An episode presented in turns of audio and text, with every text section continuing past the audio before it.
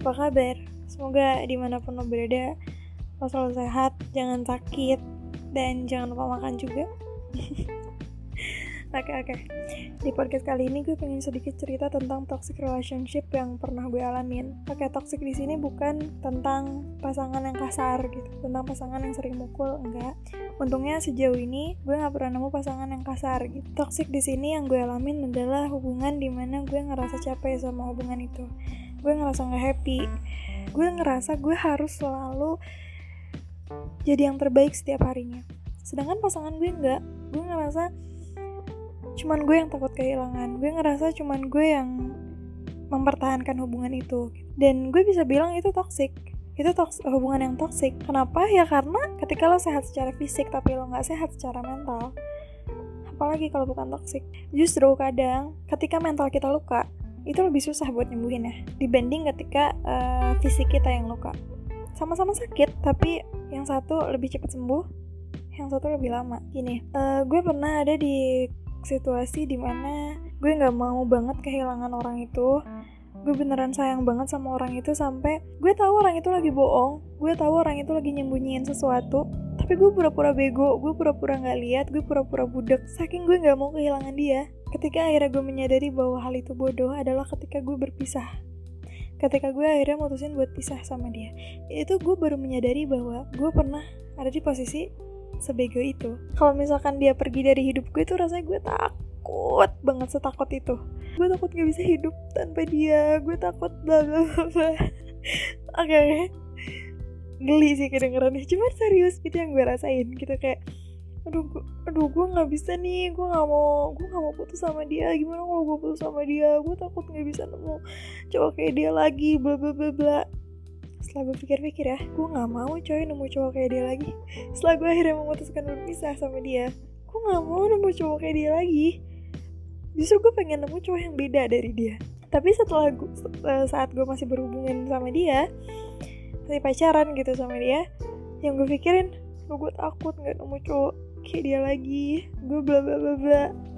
Gue nggak benci sama dia. Kita juga masih berhubungan baik masih sering chatting masih kayak ya sering curhat satu sama lain. Karena emang gimana ya maksudnya udah udah tahu udah saling tahu satu sama lain dan ya lebih enak aja gitu buat curhat. Cuman gue nggak pernah ada kepikiran buat balik lagi gitu ke dia. Enggak ya begitu pun dia gitu. Dia nggak uh, dia nggak ada kepikiran buat balik lagi sama gue. Kita nggak ada saling pengen balikan satu sama lain enggak cuman lebih ke gue pribadi lebih kenyaman aja gitu cerita sama dia. Karena dia udah tahu cerita gue dia udah tahu hidup gue kayak apa dia udah tahu uh, sifat gue kayak gimana. Dan itu lebih nyaman aja gitu kalau misalkan curhat sama dia. Gimana sih kalau misalkan orang yang udah tahu kita dan lo nggak perlu ngejelasin apa-apa lagi lo nggak perlu eh, nggak uh, perlu harus ngomong A B C D E F G lagi. Karena dia udah tahu gitu dia udah tahu kayak gimana lo. Hubungan kita sekedar itu sih karena ya gimana dia juga orang yang pernah bikin gue bahagia dia juga orang yang pernah bikin gue happy. Gue juga banyak belajar dari dia. Gue belajar gimana caranya ikhlas gue belajar gimana caranya sabar gue belajar gimana caranya jadi dewasa gue belajar gimana caranya menyikapi sebuah masalah eh, dan gue nggak tahu gue pernah denger di mana kata-kata ini. Ketika lo putus sama orang lo nggak usah benci sama mantan lo. Tanpa lo sadari eh, mantan lo itu sudah membentuk lo menjadi versi yang lebih baik buat orang yang selanjutnya yang bakal ada di hidup lo. Gue nggak mau terlalu cerita detail tentang toxic relationship yang gue alamin. Intinya hubungan toxic yang pernah gue alamin adalah hubungan di mana keadaan mental gue itu nggak baik. Gimana di mana gue sering ngerasa panik khawatir sering mikirin hal-hal yang seharusnya nggak gue pikirin sering overthinking sama sesuatu. Gitu bukan toxic yang dia kasar. Dia dia nggak pernah kasar. Ya mungkin emang dia bukan buat gue aja dan gue bukan buat dia. Uh, lo harus mulai memahami toxic relationship itu seperti apa. Lo nggak boleh takut buat pergi dari sana. Daripada lo terluka jujur gue nggak percaya sama istilah ya mungkin dia bakal berubah nanti. Ya mungkin dia bakal gini dia bakal gitu dia bakal lebih baik bla bla bla. No gue nggak percaya entah kenapa gue nggak percaya sama istilah dia bakal berubah. Jangan berusaha buat ngerubah seseorang.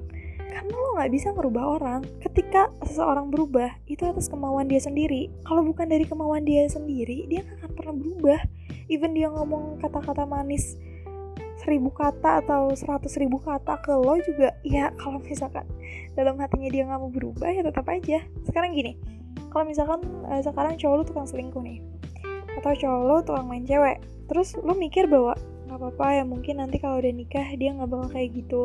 Atau ya mungkin nanti kalau misalnya udah punya anak nggak bakal kayak gitu. Dia uh, dia mungkin bakal berubah uh, seiring berjalannya waktu bla bla bla. Berhenti bersikap seolah-olah lo adalah Tuhan. Lo nggak bisa ngebolak balikin hati orang. Kalau misalkan orangnya emang udah sifatnya kayak gitu dan dia nggak ada niatan buat berubah jadi lebih baik ya udah. Lo yang harusnya sadar lo yang harusnya berhenti. Lo layak buat bahagia. Nggak nggak melulu harus cowok kok yang ngambil keputusan. Kita juga sebagai perempuan harus berani ngambil sikap harus berani ngambil keputusan. Gue belajar dari pengalaman gue sebelumnya di mana gue takut buat ngambil keputusan gitu. Banyak kekhawatiran yang akhirnya gue rasakan ketika gue akan mengambil sebuah keputusan itu wajar. Wajar kok. Cuman coba buat rasa berani lo itu lebih unggul daripada rasa khawatir lo. Orang yang beneran sayang sama lo bakal mau berubah lebih baik karena dia nggak mau nyakitin pasangannya. Ketika lo merasa nggak bahagia sama hubungan lo yang sekarang apa kabar lo 10 tahun ke depan? Lo bakal menderita lebih lama gitu. Lo bakal merasakan sesuatu yang lebih menyakitkan di depan. Ya emang ngomong kayak gini emang gampang. Gampang banget semua orang bisa ngomong kayak gini.